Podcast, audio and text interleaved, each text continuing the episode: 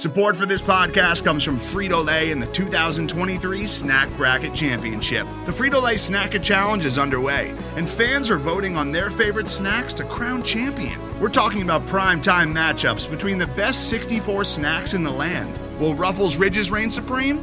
Can Doritos defend their dynasty?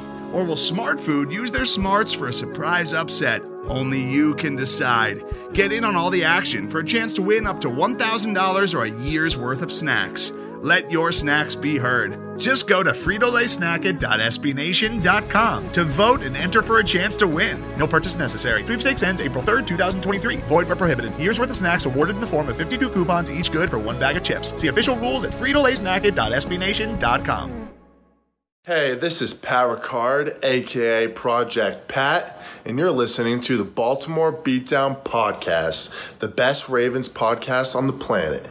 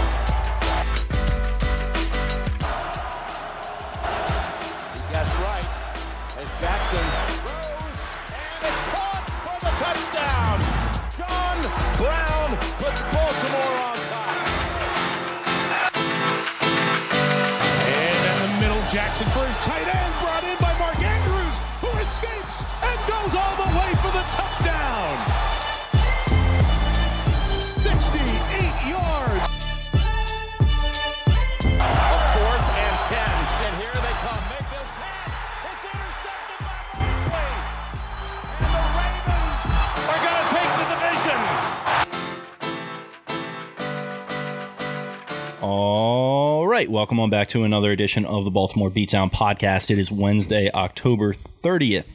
My name is Jake Louque, and my co-host Spencer Schultz and I are back after a little bit of a break. We decided to uh, not do a Monday episode, given it was the bye week, and we would just uh, kind of come back around here uh, and you know give you guys a little bit of a recap of everything that went on. But uh, before we get into that, how you doing, buddy?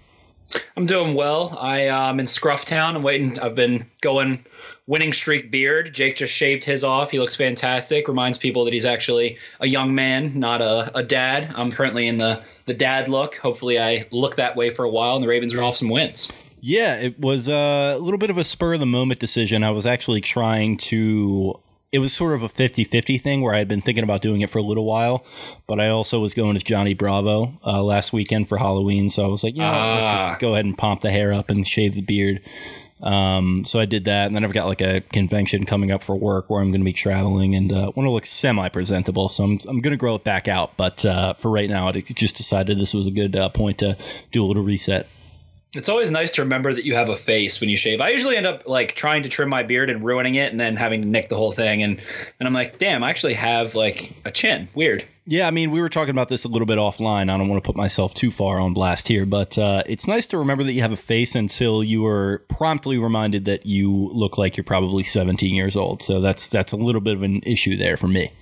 I'll take I'll take looking young when I'm old any day of the week. I'm happy to look younger when I'm older, and uh, forever young, baby. I want to be forever. Wait, no, stop. We're gonna get the the copyright strike. They're gonna they're gonna nail us because we sound too too much like it. Exactly.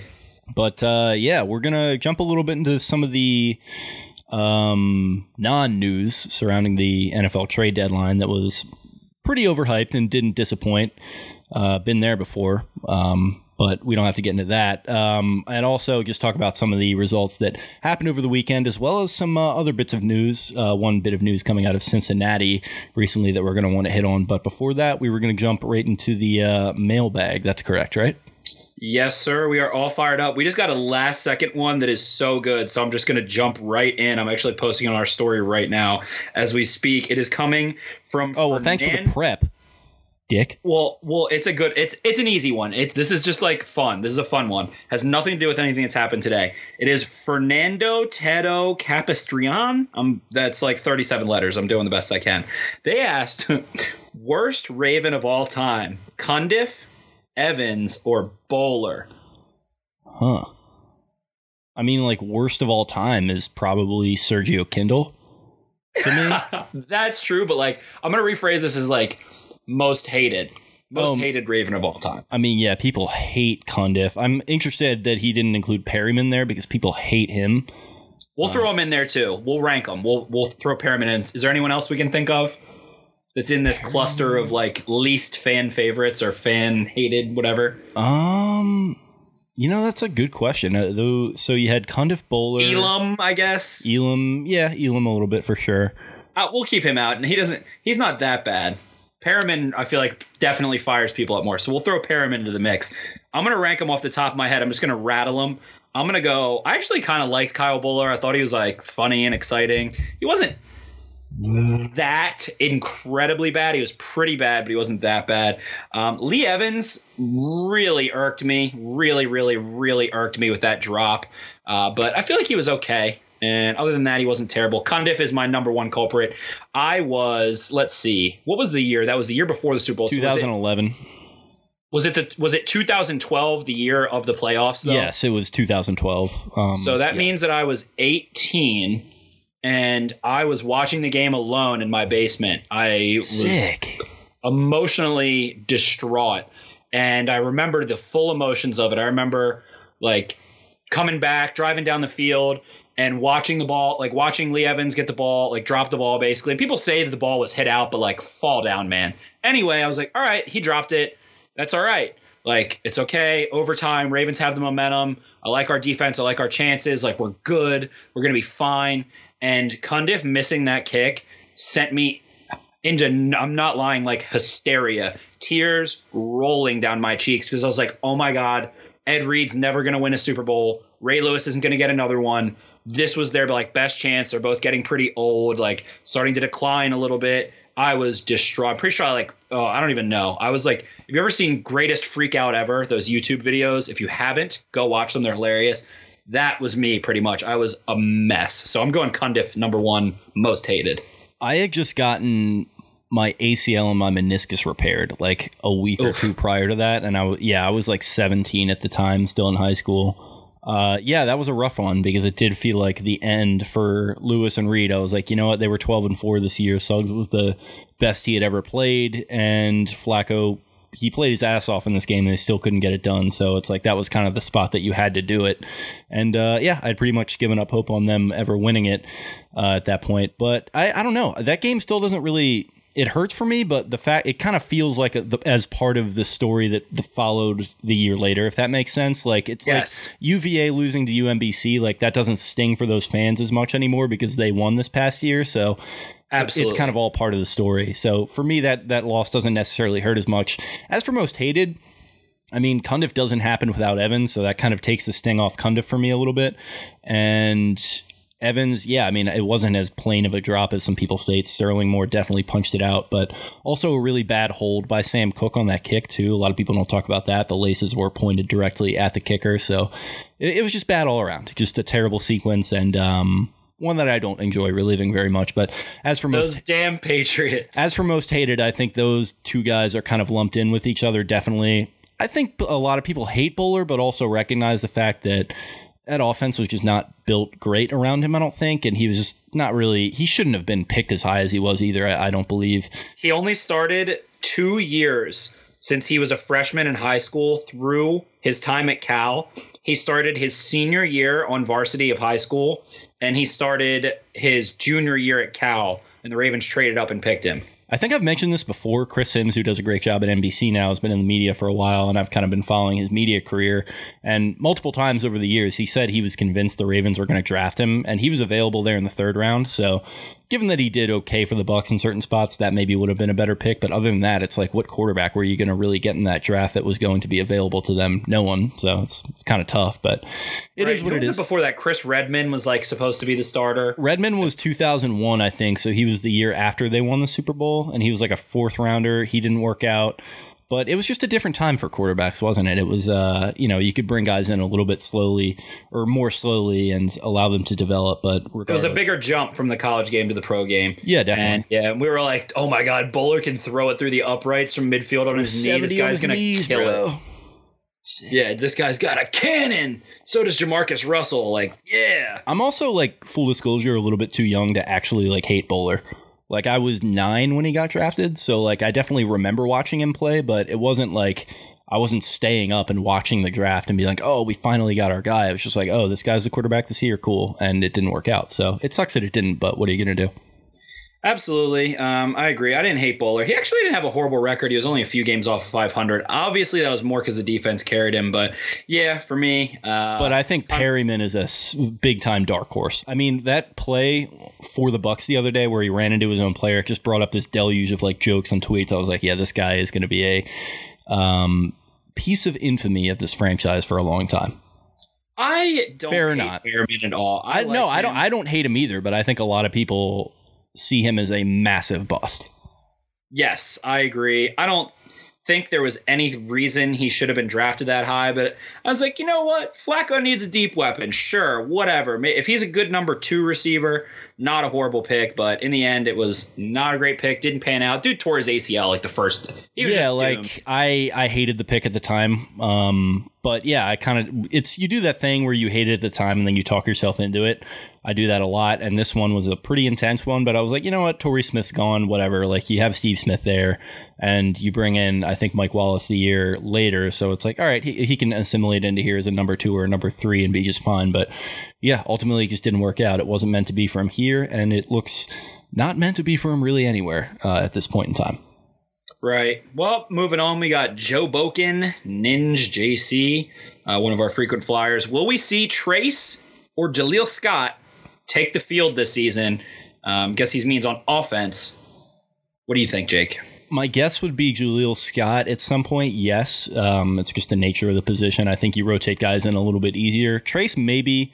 I'm not really expecting it, but I do think they're grooming him to take over as the number two QB at some point. So uh, I think he's still very much within their plans, but I don't know if we're going to be seeing him quite yet this season. But uh, yeah, as for Scott, definitely he was, or he's looked at as a guy who has special teams potential. So definitely at some point, but also offense. I, you know, he played very well in the preseason, and um, everyone knows my buddy Jeremy Butler is a preseason Hall of Famer, so that doesn't mean much. But at the same time, you know, this is a guy who was a fourth round pick, and they presumably like a lot if they still have him in the picture. So yeah, I think at some point this season he's going to get on the field. I agree. And that ties into another one, which is from the Instagram tag or the Instagram username Making Plays. Uh, I'm not sure what his name is, but he is a Phi Beta Sigma. And he asked, We are having trouble in the red zone. Why haven't we seen the fade ball to Boykin or Scott? I think that's an excellent question. I want to see the fade ball to Boykin and Scott. Scott, I would love to see in the game. And I think that there's no reason why Chris Moore is on the field in my head and Jaleel Scott just isn't. I don't think that makes any sense. I don't hate Chris Moore, but I do like Jaleel Scott.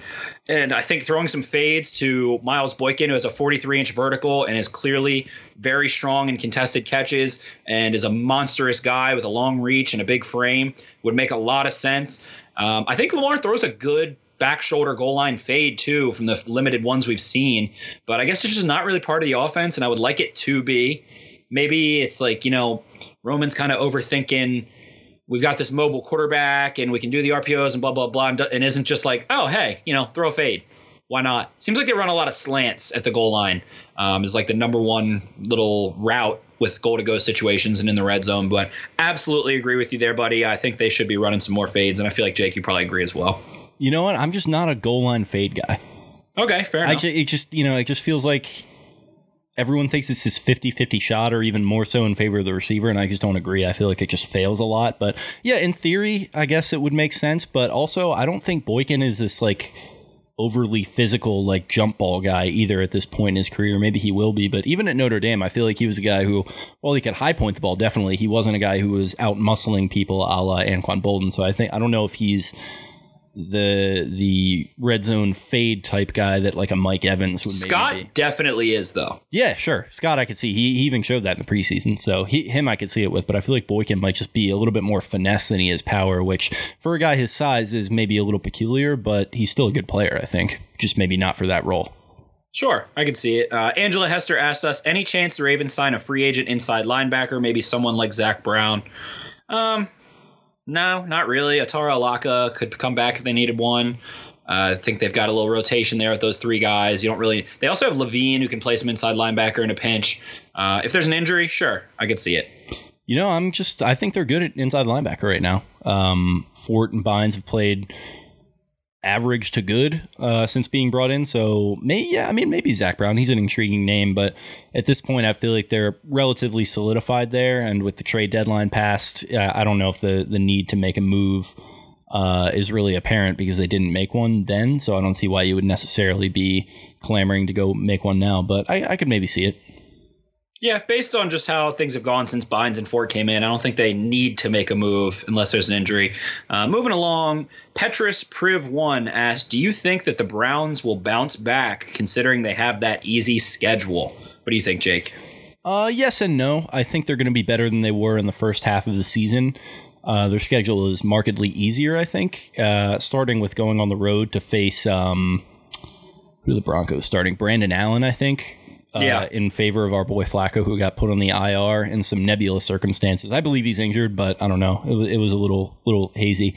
Um, but if they get a win there, they can maybe get things rolling against some of these easier teams they play. I know they still have the Dolphins on the docket. They got the Bengals, the Steelers a couple times. So I think they're uh, they're ripe to turn it around a little bit. But they've also shown some concerning things you know that good teams typically don't show such as not being strong along the lines um, and just kind of some stupid turnovers. But also you can make the argument that they've had some really bad luck with turnovers and some really bad luck with flags. And if they start to even out a little bit in that respect then i think that's going to help them as well. But I don't think that just because they're going to be playing a bunch of easy teams that you should necessarily shoe them in for a ton of wins, but I do think it's going to get a little bit better for them um, throughout the rest of the season. But I mean, you're two and five, so you pretty much have to be perfect the rest of the way or close to it, which is uh, it's a tough order for them.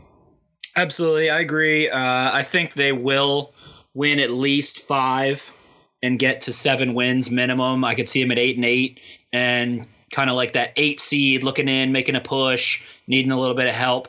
Um, they're going to steamroll a couple teams and do it big time, get some confidence back. But as you were touching on those penalties and those turnovers, they just aren't well coached. They're they don't execute cleanly. Uh, they're not disciplined, and they will drop a game to someone they're supposed to beat. The Steelers aren't going to, you know, go belly up. The Steelers have a better record than them, so they're also making a push as well. The Steelers are on the outside looking in just barely. So if you know for some reason the def- the Steelers defense, I suppose, could carry them for a bit. Steelers have a pretty decently easy schedule as well. So I think the Steelers will definitely take one. The Browns have to beat the Ravens, they have to beat the Bills, and then they face a couple of you know pretty poor teams, but. I mean, the Bengals can give you a test. The Bengals took the Seahawks to the brink. They, you know, kind of got dominated by the Ravens, but it was a one score game, and we'll see what Ryan Finley can do. I actually really liked him at NC State. I watched a lot of Kelvin Harmon and Jakobi Meyers tape, and uh, I liked what I saw. He's an NFL quarterback, in my opinion. I'm not sure if he's a starter, but we'll see. Uh, so, yeah, I have him at like eight wins. I think they can go six and two or whatever it is they need uh, right around there and, and be reasonably good. Uh, same dude asked, How about that Jamal Adams trade rumor? I mean, I like Jamal Adams, but strong safety to me, as good as Jamal Adams is, isn't something I want to trade a first round pick, especially more than that for. Um, he's great. He can play split. He can play in the slot a bit. He's a really great blitzer, a good tackler. He's a good leader, but I'm just not huge on strong safeties lately and box safeties in that kind of role. I don't think that's, you know, where you want to put all your chips. So I wasn't huge on that. It was interesting. I'm sure I don't think that the Ravens necessarily were like in it to get him. They probably just called and asked, you know, it was probably DeCosta to Joe Douglas, two buddies that work together. He's probably like, what do you want? And he was like, a first and a third and another, and a, whatever it was, first and a second and a second or something. He's like, oh, haha, no. Like DeCosta's not giving that up. So I don't think it really got that far. But yeah, I mean, I like Adams a lot. I think he's a stud, but I wouldn't, I wouldn't pull the trigger. I'm happy the Ravens didn't. Yeah, good player. Price was way too big, I think, uh, especially for a devalued position like that. Uh, you you can kind of find these guys as you're seeing with Chuck Clark filling in a little bit and doing a nice job, but I don't know. I mean, it's something that you say, and then you know you're lacking one, and you're like, oh well, this guy isn't good at this position. What are we doing? But ultimately, I think you don't want to necessarily put all the chips in the table anyway right now, especially not for a strong safety. So I'm with you on that. Yeah, we're on the same page there. Um, there's a bunch about pass rushers and the trade deadline. I'm just going to kind of put those at the end because we're obviously going to get into that. That's the big news of the day, the episode, the week, the bye week, whatever. Uh, Smearman, another frequent flyer, his name's Alex Smearman, asked, Would you guys have rather played the Pats before or after the bye week? I know Jake has the same answer. Definitely after the bye week. Definitely after the bye week. What is John That's- Harbaugh like ten and two after the bye? Let me look it up real quick. I think 9 and 2, and then he's 12 and 1 in prime time at home. Yeah, which he was getting a little bit fresh about the whole uh, not getting primetime games at home, which I really like to hear because I don't think the league is ever trying to screw them. I'm just not one of those guys that has that us against the world complex, but it, it is a little fishy at a certain point when you just can't get Sunday night football to come to town. Um, and maybe that's a statement on the city or something like that, but I don't know. Um, I think it's the market. yeah, yeah, that's probably part of it.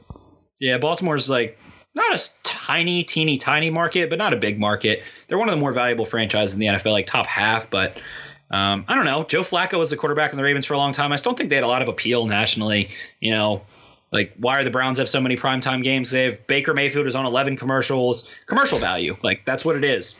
The casual fan wants to tune in and watch Odell Beckham and be like, "Oh my God, I hope he makes a one-handed catch," or like, you know, Patriots obviously going to be in primetime all the time, big market, winning team, that kind of stuff. So I think the Ravens have just been like average, above average, mediocre, and like who wants? I mean, do you really want to watch the Ravens? The last couple of years have been playing some boring as hell games. They didn't have an exciting offensive attack. There's just not a lot of sex appeal uh, for you know prime time. I can see why it didn't happen, but at the same time, I mean, give us a couple, throw us a couple. Yeah, I mean, there's definitely economics to it, but I think they, they haven't had Sunday night football here in like 11 years or something like that. yeah, it's ridiculous. Or no, not that long, but like maybe like five years. Well, since Harbaugh's been head coach, it can't be more than like three or four. The only No, I think primetime games the Ravens I think it was the the. I think the. Um. Yeah. No. Definitely. But I think the last time Sunday Night Football was here, and maybe I'm wrong on this, was the Patriots. Uh, the Torrey Smith two touchdown, Justin Tucker, um, quote unquote game winning. I think you're goal. right. I can't remember tailgating like late in the day. Yeah. I, I. I watched that one on TV, so I'm not totally sure, Yeah. but I'm pretty sure that was the last one. there might be one more, and that's still not enough. So definitely a good point. Um, thoughts on the Patriots defense? Are they legit or just playing bad offenses? I kind of put this on the story in one word. I would just call the Patriots defense aggressive and opportunistic. If you throw a meatball, if you throw an interceptable pass, it's going to get picked. It's not going to get dropped. It's it's not going to hit the ground. If you give them a meatball, they will take that meatball and make a meatball sub. They have scored six touchdowns. If you do something stupid, they will make you pay. So I just I think they're good, but at the same time, uh, Pro Football Reference tweeted out the Patriots' schedule through the first eight games of their season is the worst win loss record by opponents ever. So at this point in time, through the Patriots' first eight games, their opponents had won 12 games, I believe, uh, like 12 and 42, something of the sort. So they've been playing. I mean, Josh Allen and Sam Darnold are like the best quarterbacks they played, pretty much. Um, they played a bunch of backups. They played Luke Falk, and I mean, they made him look like jokes, and they knocked Josh Allen out of the game. So I think that they're really good. I think that they're extremely disciplined. Their secondary is the best in the NFL. They're really well coached, and I think a lot of it is because Belichick is really is the defensive coordinator this year, and I think he's having fun. I think he hasn't really gotten to bear down and make the defense his. So I think he's enjoying himself. He looks like he's like smiling a little bit more than usual and like having fun. He won another Super Bowl. Like he is the best. He knows that. So I think he's having fun with it. Just endless amounts of challenges, run game, pass game, explosive plays, breaking tackles. They do a lot of stuff really well. We got our work cut out for us. They're coming off a bye week, so yeah, we need to be ready to go. Who is that? What's his son's name? Steve. Steve Belichick. That sounds exactly like him, doesn't it? It really truly did. I saw the caption when I was looking at it, so I just turned my phone away and didn't even see what he looked like. And I was like, yeah, that does sound Oh, just yeah, like him. just really solid in everything that they do, and it's just gonna have to see what happens against this guy because he's really fast. But but yeah, as for their defense, um, yeah, really good is the word I would use. I wouldn't rule them out being all time great. Uh, obviously up to this point, but I haven't quite seen it yet. For me, it's kind of like an eye test thing. Like they're really super solid at every level and they do everything really well. But when I think of like the great defenses I've watched, there's just something that I can't explain about how they like swarm to the ball and they just look so intimidating on the screen. Specifically, I'm thinking of I didn't get to watch the like 2000 Ravens like for real or the like 02 Bucks or something like that, but I think of like the 13 Seahawks, the 15 Broncos, and the Jaguars like two years ago as like three of the defenses that I watched that just Right. swarmed the ball and they just looked so damn intimidating every single snap. And it's just like, what do we even do against these guys? And I don't quite see that with the Patriots yet, but maybe it is an opponent thing. So uh, I don't know. They, they still have plenty of time to prove that they, they belong in that group. So I guess we'll find out. For sure. And don't get it twisted. The 2000 Ravens did, they had a cakewalk for the most part. Yeah, we were talking about that in the Slack chat. I put it in there that they faced all these terrible quarterbacks and stuff. So I feel I still think they're definitely among the conversation for all time great defenses, but they played a lot of cupcakes, which happens because how many great teams are there in the NFL every year? Right, and uh, I mean the the Ravens, the best teams they played in 2000 were like the Jaguars with Jimmy Smith and Fred Taylor and Keenan McCardell, uh, the Steve McNair Titans and Eddie George, but they weren't like they weren't like dominant offenses. The Rams back then, the greatest show on turf, was like the best offense in the NFL. They weren't playing, you know, really high rated units. Um, I know Vinny Testaverde actually lit the Ravens up for like 500 yards of total offense. Tennessee Titans actually finished number one in uh, total yards allowed per game that year. Ravens ended up being number two because Testaverde lit them up with Wayne Chrebet back in the day so heavily. Um, but yeah, Patriots defense is legit. Belichick's at the helm. They're well coached. So definitely a very good unit, the best in the NFL to this point. And they only play who's on their schedule. That's what we keep hearing, and it's the truth. Um, but moving forward, there's another, a couple other general Patriots ones. Fitzroy Lucas, Peaky Blinders, which I've actually been watching like through for the first time, forcing myself to. Really? Uh, yeah, he just said Ravens win by two touchdowns and expose a weak run defense and a declining Brady. Um, we'll get into that in our preview episode later in the week a little bit more, but I could see it. We'll get there I'm going to disagree off the top, but yeah, we will talk about it. for sure. I think there's, I like, I think that is in the realm of possibilities. The Ravens run the ball really well, but I'm not saying it is the most likely outcome. Uh, Adam Jones, five-time Gold Glover, said Belichick takes away the team's best weapon on offense. I'm guessing it's Lamar's running. How about you? Um, I don't know if you can take away Lamar's running, as Belichick was kind of alluding to. We'll get into that, as I just said, but a couple more thoughts. Now we will finally get into the meat and potatoes. Nico Canalupo, 98. You know it's coming. Thoughts on not getting a pass rusher before the deadline? Jake, you start us off. I kind of wasn't as bullish on them making a move as you were, so I'm really not, you know, overly surprised or kind of crestfallen either way. It would have been cool, but I've sort of held to the assertion that I don't think they're all into the the center of the table this year, even off with their nice start that they're off to. If it's not going to be the right pl- price, then they're not going to mortgage anything to go make a run this year. I think they're just trying to build this year, get some confidence, you know, built up uh, to really make some moves this offseason and you know kind of go all in on winning a Super Bowl in the next couple of years. But um, yeah, it strikes me as a situation where they maybe liked some guys on the market, but the price was just too high. And that even goes back to the Adams conversation. It sounds like it was maybe the same way for some of these pass rushers, like an Ngakoue or a Shaq Barrett, two guys that were being thrown around. So, you know, if the price isn't right, then don't risk it, is kind of my thoughts on the situation. I know not everyone would agree with that, but I've just sort of had this feeling about the team all year that they're not quite ready to go all in. But I don't know. I mean, they they made a good deal for Peters when they saw it, so I, I kind of feel like they were just sort of re- you know willing to sort of take that and move on from the trade deadline and not kind of push their luck a little bit too much, if that makes sense. Yeah, for sure. And I don't. I the only thing I wanted the Ravens to do was to use one of those potential four fourth round picks they have just to get depth. And my concern is not the talent. I think that Judon, Ferguson, and Bowser can do plenty to get home. The improved coverage from having the secondary healthy is going to turn into a lot of sacks. The pass rush isn't as bad as people think it is. The problem is that let's say Bowser misses three games. Judon and, and Ferguson can't play, and you don't want Ferguson playing 80% of snaps. Judon's been playing about 83% of defensive snaps. I think out of, I was looking at it earlier, I believe it's right around fourth highest of any outside linebacker in the NFL. So Judon is not coming off the field. And if he goes down for three games, you're screwed. And I guess that means they're, you know, maybe re-signing Shane Ray or Vic Beasley gets cut and Ravens try to snag him through waivers, or they end up. what I don't get up- is, and you can keep going if you want, but I don't get just giving up a six rounder for Beasley if that's all it was going to take. D- the Ravens don't have a sixth rounder. Do they have a seventh rounder? They have a conditional seventh rounder from Alex Lewis. I have a feeling that Beasley's going to get cut and the Ravens are going to sign him straight up Why is he getting the- cut? Why would the Falcons do that? because they don't they don't want him. Like they're they're sending it in, they're packing it in. They've already said as an organization like uh, Arthur Blank, their owner, came out and said we're going to assess over the next couple of weeks. You know, basically, do we want to keep Dan Quinn or not? Is what I got from what he said. Um, who we need, who we don't. And they put him on the block, and they were like, "Hey, we want this guy out of here. We we don't want him." You know, they're probably willing to pay some of it. So maybe they cut him. Maybe there's a guy on the practice squad or another guy that they want to see if he can perform and, and move some things around because clearly Beasley's a free agent after this year. And uh, I mean, they could get a comp pick for him, but apparently it's, you know, not going to end up, it's not going to be a third round comp pick. It's not going to be a fourth round comp pick. Maybe it's a, a 2021 fifth round pick is maybe the best they get in a comp pick if they hold on to Beasley for the rest of the year. So I wouldn't rule that out.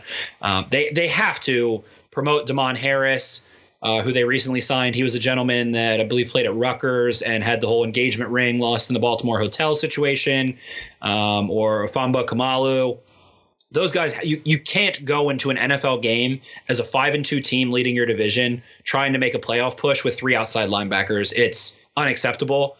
Uh, so they're gonna do something. There's a couple free agents. So as long as they do something, I'm fine. Um, I didn't want them to go, you know, get necessarily Yannick Ngakoue and, and trade a first or whatever, blah, blah, blah. That complicates things. I don't think the Ravens have as much money moving forward to really do a ton of stuff in free agency, and they want to be able to re sign their homegrown talent. They have a lot of good young players. So I would have just liked to see one of those fourth round picks go get someone who can help the Ravens and be under control through next year, something like that. But um, as long as they make a move, have four outside linebackers, five outside linebackers healthy, uh, and and can do the damn thing and make an honest run and give the defense everything that it needs to at least go push at this point because I, we're on the same page. This isn't the Ravens' year. They're, they're going to make the playoffs, pretty much set in stone, in my opinion. You know, God forbid they fall apart, but I don't see that happening with this offense and Lamar Jackson and whatever. But if they get to the playoffs, I mean, make a freaking run. You don't want to like the goal is not to go to the playoffs. The goal is to bring a Lombardi trophy to Baltimore. And you're inexperienced, you're young, you want to get experience, sure, but you want to win the damn thing. I'm, I would have liked to see them get someone who's a good rotational piece, who's a good second or third outside linebacker, just to have the depth and be strong there. Because if Judon, God forbid, can't play, you know, against the Niners and Texans or Rams or whatever, that's not good. That's not putting yourself in a good position and going to cause a lot of stress elsewhere on the team. And I would just prefer to see one fourth round pick for a proven, you know, he's an NFL guy. He doesn't have to be a superstar. He doesn't have to be a star. He doesn't have to be a Pro Bowler. We know he's an NFL capable of being on the field guy because in, I like to say two, one in the hand is worth two in the bush because you can go, you know, draft freaking Bronson Kaufusi in the fourth round and he sucks. Well, You don't know. my counter to that would be it doesn't necessarily have to be that bush. Pause. It doesn't have to be the same bush. Um, because that fourth round pick, it may just be a fourth round pick, or there could be some stud pass rusher, and you're sitting there in the first round, and you're like, you know, Right. we got to jump up and get this guy. Let's sweeten the pot with this thing, like the Steelers did with Devin Bush. Right. A lot of Bush references here. Um, Bush, Bush, Bush. keeping it PG. Let's just you know keep moving from that. But yeah, um, it could be it could wind up being a that last push that or that last piece that you need to go make up or make that push up to go get a guy in the draft. So you know, it, there's more angles to it than just that. To be fair, Absolutely, you're you're right, and um, that's a great point. That's what I want the Ravens to do. I don't think they have a ton of room for 10, 12 rookies next year. They have 39, actually 40 guys under contract now with Willie Snead, and that means there's 13 spots next year if they don't re-sign any free agents. Which led to the next question. Uh, we'll end up we'll go back into the pass rusher stuff and the defensive stuff after the mailbag. Uh, it was asked by Marlon Humphrey 44. It's like a Marlon Humphrey fan page. Uh, name a player you don't see us re-signing next year. So that would be Michael Pierce, Patrick Onwuasor, Gus Edwards, um, Judon, and Brandon Carr, Jimmy Smith. And I think that covers all the major ones. I think Jimmy Smith is probably gone. I think Gus Edwards is maybe a little redundant, so maybe he's gone. Um, other than that, Onwuasor they probably want to keep.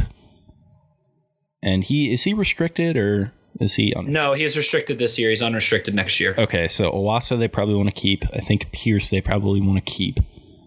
Huh. Pierce is, might be tough. Yeah, he is. Well, he is tough. I think they'd want to keep him, but I don't know like what the situation leverage wise is going to be because I think he had a lot of leverage going into like this year, for example. But I don't know if he's played up to that quite yet. I have a feeling that this locker room really likes each other, and the younger core players really like each other. And if the Ravens actually want them and make them a fair offer, they'll stay for the most part. Um, I want to keep Gus Edwards. I'm if I'm DeCosta, I'm keeping Gus Edwards. I think he doesn't cost shit. I think he's very cheap, and I love what he does. He's improved as a pass blocker. He's improved as a receiver. He's going to keep ascending. He's the Mark Ingram's the perfect guy to show him the ropes and for Gus Edwards to keep improving, keep being steady, consistent. And then once Ingram's time is up, after his uh, three year mark is over, you have Justice Hill and Gus Edwards. That's a hell of a one two punch. And if Hill develops and the game slows down for him a little bit, um, yeah, I agree. I think the two guys are Jimmy Smith or Brandon Carr are going to be tough to keep. And I love Jimmy Smith. I really do. He was one of the best cornerbacks in the NFL, but he even said it himself in a press conference. You know, his first press conference since he went back to practice was last week, and he said, "I feel like the kind of overlying story of my career has become the injuries, and it's this one. I'm not blaming on him. I don't think it was a result of him being durable or not. I mean, I've rolled my ankle playing pickup basketball. It just happens." And I've gotten tons of injuries when I was, you know, not having full grown men. When I was playing JV football, I'd get freaking injuries. I can't imagine having a running back come flying up on your ankle or whatever position player it was. So He's I been around him for he's been around for a while, and he's a physical player. So I mean, that stuff's going to Yes. happen. Like he won a ring. He's been a great player for them. Maybe it's just time to move on. Right. And if he wants to stay for super cheap on Sure. like a two year deal with a second year team option, that's great. But I'd like to see the Ravens build the secondary, continue building the secondary with younger players through free agency and the draft. And clearly that's like the what DeCosta's model is is crazy good secondary, fill in the pieces elsewhere defensively with, you know, stout guys in the middle to kind of help against the run and then and fill the perimeter guys in more so. So we'll see. But if I had to put my money on who the Ravens wouldn't re-sign, I would say Jimmy Smith or Brandon Carr. It's tough for me to distinguish between the two, and I really like Brandon Carr. He's versatile, and he's he's basically the antithesis of Jimmy Smith. He's incredibly versatile. He's incredibly durable. Never misses a game, but he can't hang with premier receivers at all. So it's like pick your poison. You know, which way do you want to go there? So I'm not sure. Maybe they keep one of them. I don't see him keeping both. So that's where I think the Ravens will move on. I can see it. Yes, I think we're kind of in agreement there. And then let me scan if there's anything else. Uh, how many picks do we have in 2020? They just really quickly they have a first, a second, a third. That could possibly be a second, third because of a comp pick for CJ Mosley, which is really like an early fourth. Then if it's not, it'll probably be a fourth. And so they'll have four fourth round picks, a fifth round pick because they traded the Vedvik pick for Peters. It was the Vedvik pick. So the Ravens have their original fifth round pick. They don't have a sixth round pick. They have a conditional seventh round pick from Alex Lewis, and he's been playing. So they should have a seventh round pick. Uh, other than that, I think that pretty much does it before we get into kind of the trade deadline and some more general news. So thank you guys very much. We appreciate it. This was a fun one and love hearing from you. We'll have another one up next week. Yep, definitely. So I guess jumping into some of the other stuff we wanted to quickly cover before we get out of here. We basically already hit on all the Ravens news with, you know, trades that did not end up happening essentially. Uh, but we did have a transaction take place that maybe th- made us think that there was going to be something that happened, and that was Willie Snead signing a one year contract extension, bumping him up to a $6 million salary for 2020. Yeah, I love the move. Um, Snead's had a tough go this year. He hasn't been able to, you know, make those crazy tough contested catches for the most part. I think that could turn around in an instant. He's a consistent, he's a really hard worker, and he's a crazy good blocker. And I like having him with Hollywood and Boykin, you know, because they're premier athletes a little bit more than Willie Snead. So Snead's had to make a living being tough and improving himself technically as a receiver. So he's a good guy to have in the room with them. He comes in motion. He's the Ravens' top, you know, snap receiver. He's basically the Ravens' number one receiver uh, for the last two years, for the most part. And he's durable. I like it, and it showed to me. It, it said they were trying to make a move, and Eric DeCosta thought back to his first draft this last this past year and thought about how much he, you know, he was pretty open about how much he hated having to wait and wait and wait, not having a second round pick. So I think he doesn't want to feel like that again. He wants to have the draft capital, get the guys that he wants, and really have his first draft that is solely his baby. You know, because he didn't have a second round pick. That was Ozzy. That was Ozzy's regime. This was like a transitional draft. This is going to be DeCosta's first real draft. So um, it solidifies a slot receiver. Snead's only 27, so he's got a couple good years left in him for sure. I, I like Snead. I'm happy to see him continue to be in the purple and black. I think he makes a lot of sense. He's on the same page. He's very positive. He seems to fit into the Baltimore community really well. And he's a guy that the Ravens are wise to keep around. So it freed up a little bit of extra cap space. Uh, looks like they were trying to do something there. Didn't end up getting the right price, as we said.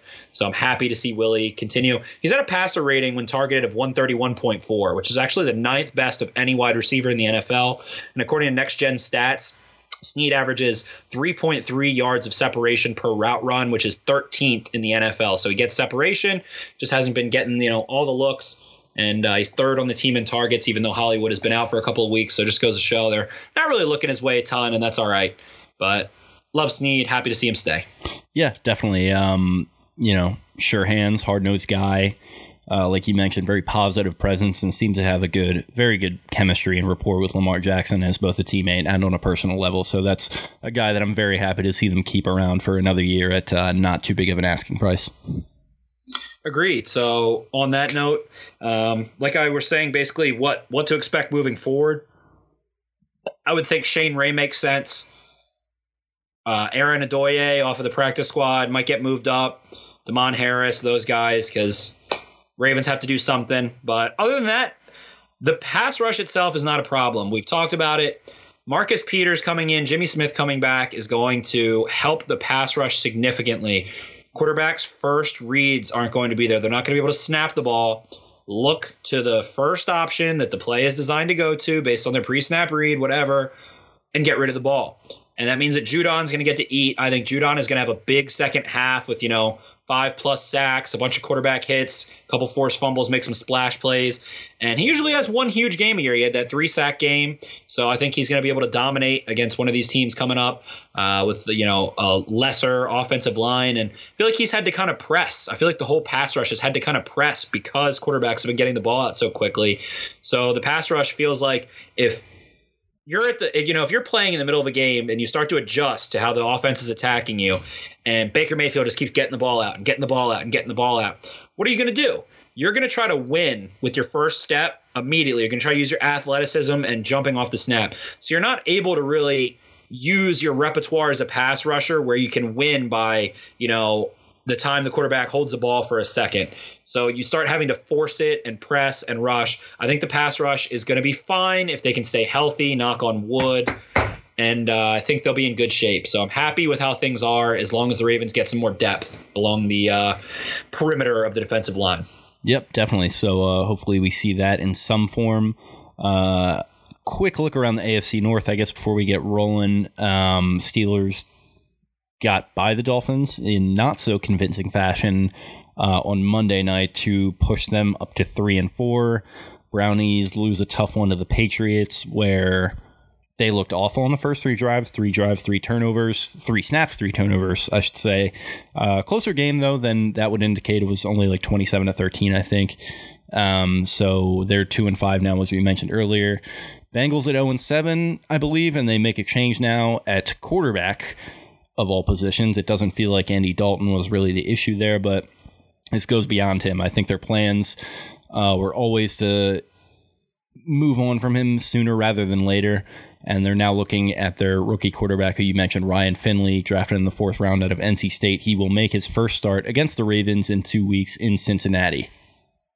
Yeah, so it was interesting on the first two that you touched on because if you just go watch ESPN and the talking heads and the reporters, and they're like, "Oh wow, the Steelers, you know, really played well. They're three and four now." Steelers did not play well. Then conversely, it looked like the Patriots kicked the Browns' ass. They didn't. The Browns gave them a nice physical football game, and like I was saying, if you put the ball on the ground, there, Jonathan Jones made a unbelievable play. And I was watching Good Football Morning this morning, and they compared it to uh, the 49ers receiver or the Bills receiver uh, years ago in the early 90s that tracked down uh, Leon Hall and stripped him on a fumble return at the goal line and forced a touchback when the Bills were losing by a lot. Huge effort play, chased down Nick Chubb from behind, stripped him at the 10. Patriots get the ball. Crazy opportunistic. But I thought the, the Browns, you know, they don't they don't walk out of there like feeling like crap for the most part. They didn't get you know run through. They put up a good fight. They just put the ball on the ground, made stupid mistakes, can't execute at a high level to compete with the Patriots of the world. Then I mean the Steelers were losing at halftime, and it was just I was messing around on Twitter. I'm sure I was talking with a couple of our listeners and stuff, but um, it was just funny because it's all you hear is oh the Ravens can't play the Dolphins every week. The Ravens can't play the Dolphins every week. Well, the Dolphins fans like, hey man, can we play these Steelers every week? They're, I mean, they're giving it to them through the first half. They were, I mean, Fitzpatrick, something about Fitzpatrick on prime time when his chin strap is like completely immersed in his beard and he looks ridiculous and he starts scrambling and like laying his shoulder down and stuff. That's when Fitz magic comes out. It's got to be at night in the prime time games. Um, and he actually lit the Steelers up, if you recall last year when he was with the uh, Bucks, and that's where Fitzmagic was kind of born during that time. And he threw for like four touchdowns, some long touchdown throws to DeSean Jackson and stuff. So if you have to play Fitzmagic in the dark, watch out. Yeah, that was the game that uh, cemented Vance McDonald as like a top three tight end for the next decade right, yeah, because he Yeah, made that, the one play, and now it's just everyone's like, oh, Vance McDonald, like. Yeah, people are drafting him in fantasy and all the leagues I'm in, like seventh round. I was like, what are you doing? He's like, okay, I guess, but definitely better options there. Um, then, yeah, the Bengals, it's interesting. So I saw George Iloka, who's a longtime Bengals safety. Uh, he's not with the team anymore, but he kind of tweeted and said, you know, the Bengals have the worst offensive line in the NFL. They have the worst, one of the worst defenses in the NFL, and Andy Dalton doesn't have his best wide receiver, but you're blaming him. And I take the opposite. Those those are all great points, but I take the opposite effect. So why are you going to keep putting Andy Dalton out there to get punished when you have a rookie quarterback? I think the Bengals are doing the right thing. Dalton's a free agent after this. You you know what you have in him. You know what you have in Joe Flacco. You know what you have in Andy Dalton. You know what you have in those kind of you know 30 year old quarterbacks who have been at it for 10 years. So go see what Finley can do with you know these situations. Can he get the play calls in? Is he just completely missing coverages? Can he read protection and check protection?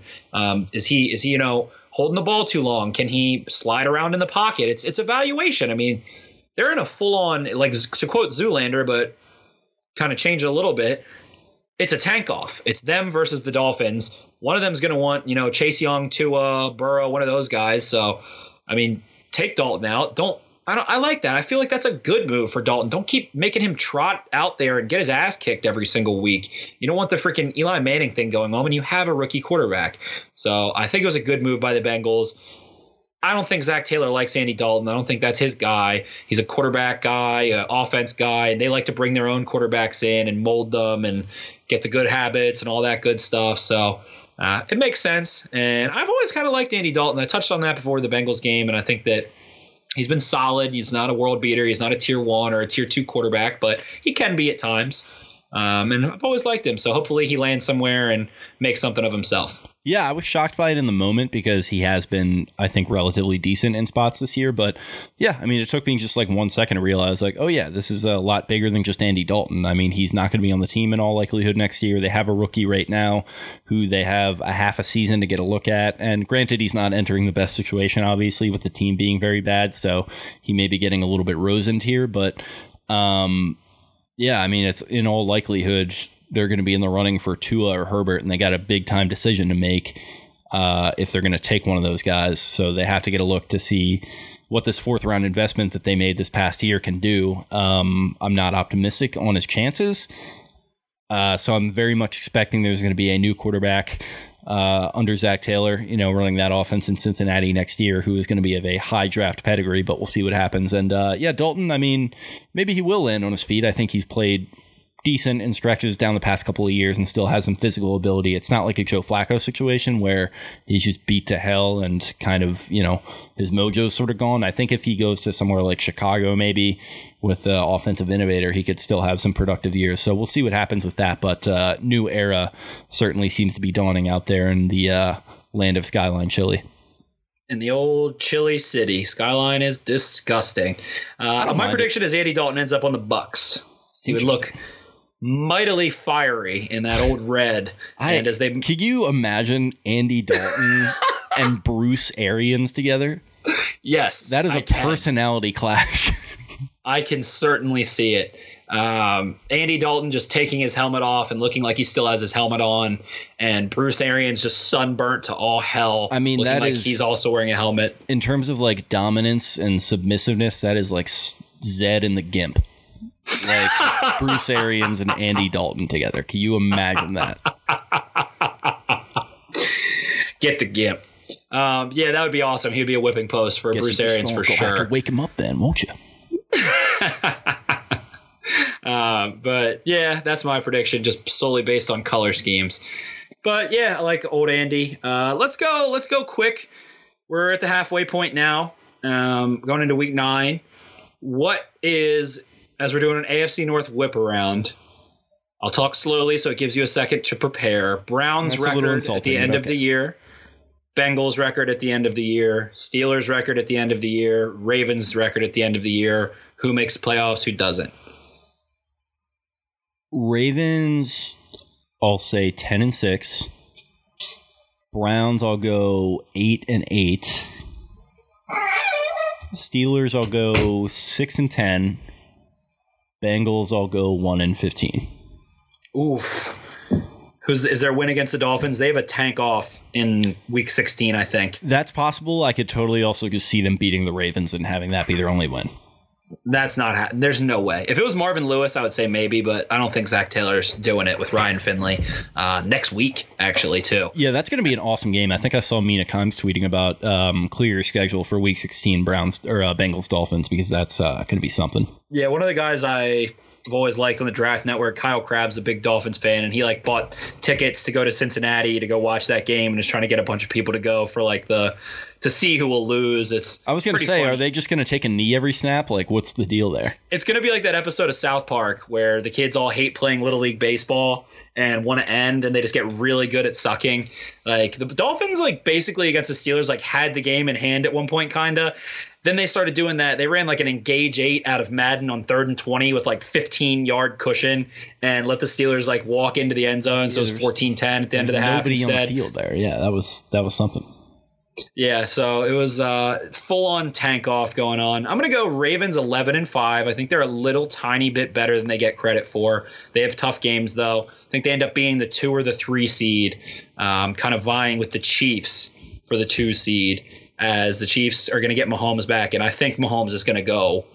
Oh my God! I, I just traded for Tyreek Hill in fantasy in two leagues because I think he's about to go ape shit crazy over the final eight games of the year. Um, then I'm going to go Browns eight and eight. I think they turn it on, but not quite enough to make the postseason. Steelers six and ten. And I'll throw Ryan Finley a couple bones. I'm going to give them two and fourteen, and they get the number two overall pick who is their quarterback next year? Jake Fromm. Interesting. I feel like that's a Zac Taylor guy. I feel like that's a Sean McVay, Zac Taylor guy. Really good game manager. He he kind of he reminds me of Dak a lot. Like he'll make any throw when you need him to, and he limits mistakes a ton. He's super duper poised, playing at Georgia. Doesn't bat an eye. Decently athletic, big dude. Uh, has a little bit of like big, like a Big Ben Dak in that mold, like a big dude, a little bit more mobile than Ben, a little bit. Uh, we talked about this before. Maybe it's just like Georgia offense, but he just reminds me of Kirk Cousins, just with more upside. I don't hate that. I Like, don't hate like that. from a physical profile, but also I want him to be more aggressive. But eh, I don't know. That's draft discussion, yes, I guess. I agree. And Georgia has a weird offense because they always have 13 like incredible running backs, so they have to run the ball, and it's limiting for the quarterback. And they're we've talked about this. They get stuck in that pro style stuff still, as other teams are like fully committed to spread. Spread offense is where it's at for the most part. I did see one interesting stat is that the combined record of the top five teams who run the most from under center in the NFL, it's like all the best teams. It's the 49ers, the Patriots, the Texans. It's a they're like they have like seven losses and 42 wins. So interesting. All those teams obviously do run spread, but um, it's not full blown yet. And obviously those teams are getting leads and running the ball a little bit more. But I just thought that was an interesting little tidbit. Um, but yeah, I think that about does it for me, buddy. Yeah, me too. It looks like we're getting close to an hour, so uh, I guess a good time to cut it there. Unless you have anything else you want to throw out. No, man, I'm excited. We're gonna do a Patriots episode. Uh, Jake's in the works of getting on a nice little guest for us to preview all that and get into it. I feel like Tom Brady hasn't been in Baltimore since I was a little girl. Like the Patriots never come to Baltimore. I remember the last time they did. I was there, and it was not fun. yeah, exactly. I feel like Ravens are always up in New England and their shenanigans. Um, so we're gonna get into that in depth. I'm really, really excited for this game. I'm pumped that it's Sunday night, prime time. Tailgate's gonna be awesome. Going to be fun seeing the Ravens in all black, all that good stuff. Lamar kind of idolizes Tom Brady. He's talked about him quite a bit, so I think he's going to really turn his stuff on. He always seems when it's like a quarterback matchup, Lamar against, you know, a really good quarterback, he wants to be the the best, the best in show, the highest pedigree guy. Obviously, he's not going to do that to Tom Brady, but might be able to walk out with a win if the Ravens execute well. So, going to be a really great episode. We're going to get very Let's just hope that things don't turn into the uh, the guy looking at the other girl when his girlfriend's mad meme with uh, Hollywood handing Brady some cleats and Lamar looking at him, you know, out of the corner of his Oh eye. my god, that was so ridiculous. So ridiculous. There's one another picture of Baker just completely dejected on the sideline. And I'm not gonna lie, like people have made all kinds of excuses about that little shovel pass he threw. Baker was staring at Lawrence Guy and I just don't understand. Barry. Where was it going? Like, who is it? There was a shovel coming from the left, but it was like clearly blown up. And uh, Baker was looking at Lawrence Guy, looking at a defensive lineman, and Rick Barry, two hand, underhand free throw shot. Like, here you go, buddy. Hit him in the face mask with the ball. There's no one getting their hands on it. And you can say what you want, like, oh, blah, blah, blah. Turf the ball, fall down. Sometimes blown plays happen, and you just have to, like, fall down. You know, you fumble a snap, you don't know what the hell's going on, you don't know where the everyone is, or there's you know supposed to be a run and everyone goes out for a pass, you know what the hell's going on, they misheard the thing, fall down, fall down. That's all, fall down. It's tough, but yeah, I guess that's a show. Uh, thanks as always for listening, guys. Uh, appreciate you bearing with us, uh, taking a quick one day break there on you. Um, please be sure to rate the show wherever you get your podcast, subscribe to it, leave a quick review for us there, and give us that five star rating, please. It really helps us a lot. We've been seeing the people in there giving us some uh, really good feedback, so appreciate it. You can follow the show on Twitter at Podcast Beatdown. You can follow me at Jake Louque. That's L O U Q U E. You can follow Spencer at Ravens Four Dummies. That's the number four. Check out BaltimoreBeatdown.com for some of our written content. And uh, until Friday, uh, hope you guys have a great rest of your week. See ya. Peace. You see, oh, I ain't no big sack man. I don't like sacks, man. Mm-hmm. See, sacks take me out of my game. I like running folks down and I like interceptions and touchdowns. busting up them screens. Blocking punts. I like, You in the gutter. You, yeah, I like that. you that. in the gun. I like that bump and You- grind. He, he like the trench work. That boy like to get down, like down and to get dirty. I like busting up screens. I just like hitting quarterbacks. Yeah. That's, That's what I'm saying. My, that's my plan. That's a, that's a nice. I grab a quarterback and I bang, bang, bang. All day.